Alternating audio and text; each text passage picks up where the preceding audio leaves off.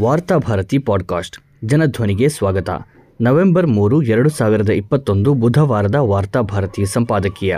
ಬೆಲೆ ಏರಿಕೆಗೆ ಕಡಿವಾಣವಿಲ್ಲವೇ. ಜೀವನಾವಶ್ಯಕ ಪದಾರ್ಥಗಳ ಬೆಲೆ ಏರಿಕೆಯ ಈ ದಿನಗಳಲ್ಲಿ ಹಬ್ಬಗಳಾದರೂ ಯಾಕೆ ಬರುತ್ತವೋ ಎಂದು ಜನಸಾಮಾನ್ಯರು ಹಣೆಚಚ್ಚಿಕೊಳ್ಳುವಂತಾಗಿದೆ.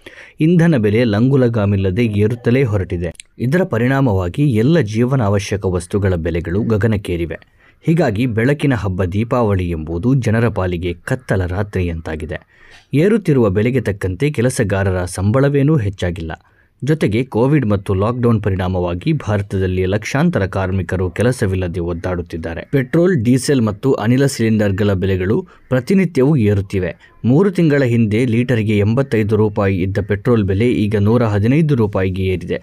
ಡೀಸೆಲ್ ಬೆಲೆ ಲೀಟರ್ಗೆ ಅರವತ್ತೇಳು ರೂಪಾಯಿ ಇದ್ದದ್ದು ಈಗ ನೂರರ ಗಡಿ ದಾಟಿದೆ. ಅಡಿಗೆ ಅನಿಲ ಸಿಲಿಂಡರ್ ಬೆಲೆ ಸಾವಿರ ರೂಪಾಯಿ ದಾಟಿದೆ. ವಾಣಿಜ್ಯ ಉದ್ದೇಶದ ಸಿಲಿಂಡರ್ ಬೆಲೆ ಎರಡು ಸಾವಿರ ರೂಪಾಯಿ ತಲುಪಿದೆ. ಡೀಸೆಲ್ ದರ ಏರಿಕೆಯಿಂದಾಗಿ ಎಲ್ಲ ಜೀವನ ಅವಶ್ಯಕ ಪದಾರ್ಥಗಳ ಸರಕು ಸಾಗಣೆ ವೆಚ್ಚ ಶೇಕಡ ನಲವತ್ತರಿಂದ ಐವತ್ತರಷ್ಟು ಹೆಚ್ಚಾಗಿದೆ. ಈ ಬೆಲೆ ಏರಿಕೆಯ ಪರಿಣಾಮವಾಗಿ ಹೋಟೆಲ್ ತಿಂಡಿ ತಿನಿಸುಗಳ ಬೆಲೆಗಳು ದುಬಾರಿಯಾಗಿವೆ. ಟ್ಯಾಕ್ಸಿ ಬಾಡಿಗೆ ದರ ಕಿಲೋಮೀಟರ್ಗೆ ಇಪ್ಪತ್ತರಿಂದ ಇಪ್ಪತ್ತೈದು ರೂಪಾಯಿ ಹೆಚ್ಚಾಗಿದೆ.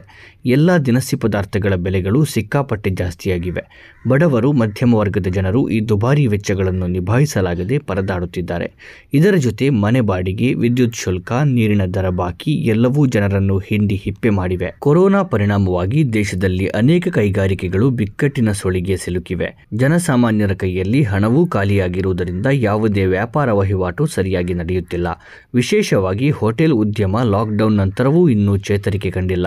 ಮುಂಚಿನಂತೆ ಜನರು ಹೋಟೆಲ್ಗಳಿಗೆ ಬರುವುದಿಲ್ಲ. ಜೊತೆಗೆ ಎಲ್ಲ ವಸ್ತುಗಳ ಸಾಗಾಟ ದರ ಹೆಚ್ಚಾಗಿರುವುದರಿಂದ ಅವರು ಒದಗಿಸುವ ಆಹಾರದ ಬೆಲೆ ಹೆಚ್ಚಿಸುವ ಅನಿವಾರ್ಯತೆ ಉಂಟಾಗಿದೆ. ತರಕಾರಿ ದರಗಳು ಕೂಡ ಜನಸಾಮಾನ್ಯರ ಕೈಗೆ ನಿಲುಕದಷ್ಟು ಏರಿಕೆ ಕಂಡಿವೆ. ಆದರೆ ಬೆಲೆ ನಿಯಂತ್ರಣ ಮಾಡಬೇಕಾದ ಸರ್ಕಾರ ಜನಸಾಮಾನ್ಯರನ್ನು ಬಾಧಿಸುತ್ತಿರುವ ಸಮಸ್ಯೆಗಳ ಬಗ್ಗೆ ಗಮನಹರಿಸದೆ ತನಗೇನೂ ಸಂಬಂಧವಿಲ್ಲ ಎಂಬಂತೆ ತನ್ನ ಪಾಡಿಗೆ ತಾನಿದೆ ಎಂಬುದು ವಿಷಾದಕರ ಸಂಗತಿಯಾಗಿದೆ. ಒಂದೆಡೆ ಜನಸಾಮಾನ್ಯರ ಬದುಕು ಬೆಲೆ ಏರಿಕೆಯಿಂದ ತತ್ತರಿಸಿ ಹೋಗಿದ್ದರೆ, ಇನ್ನೊಂದು ಕಡೆ ಅಂಬಾನಿ, ಅದಾನಿಯವರಂತಹ ಭಾರೀ ಕಾರ್ಪೊರೇಟ್ ಉದ್ಯಮಪತಿಗಳ ಸಂಪತ್ತು ಕೋವಿಡ್ ಕಾಲದಲ್ಲಿ ಹಲವಾರು ಪಟ್ಟು ಹೆಚ್ಚಾಗಿದೆ.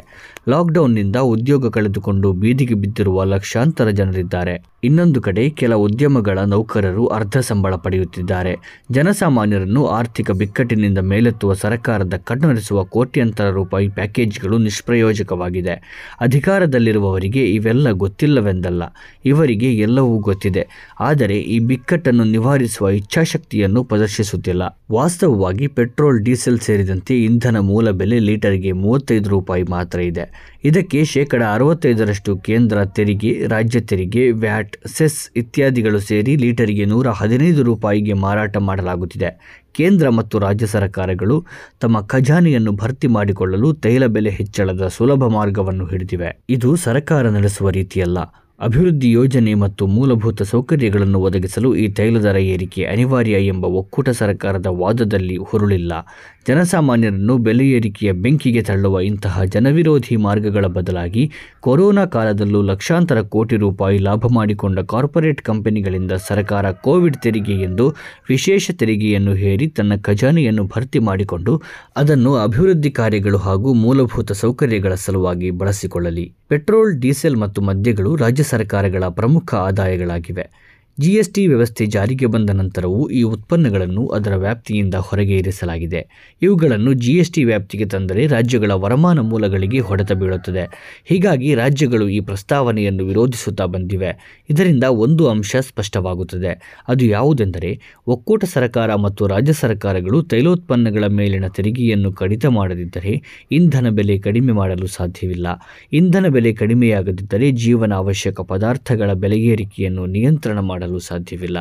ಈ ಎಲ್ಲ ಅಂಶಗಳ ಬಗ್ಗೆ ಒಕ್ಕೂಟ ಸರ್ಕಾರ ಮತ್ತು ರಾಜ್ಯ ಸರ್ಕಾರಗಳು ಒಮ್ಮತದ ಸೂತ್ರ ರೂಪಿಸಬೇಕು. ರಾಜ್ಯ ಸರ್ಕಾರಗಳ ವರಮಾನಕ್ಕೆ ಪೆಟ್ಟು ಬೀಳದಂತೆ ಏಕರೂಪದ ತೆರಿಗೆಯನ್ನು ನಿಗದಿಪಡಿಸಿ ಬೆಲೆ ಏರಿಕೆಗೆ ಕಡಿವಾಣ ಹಾಕಬೇಕು.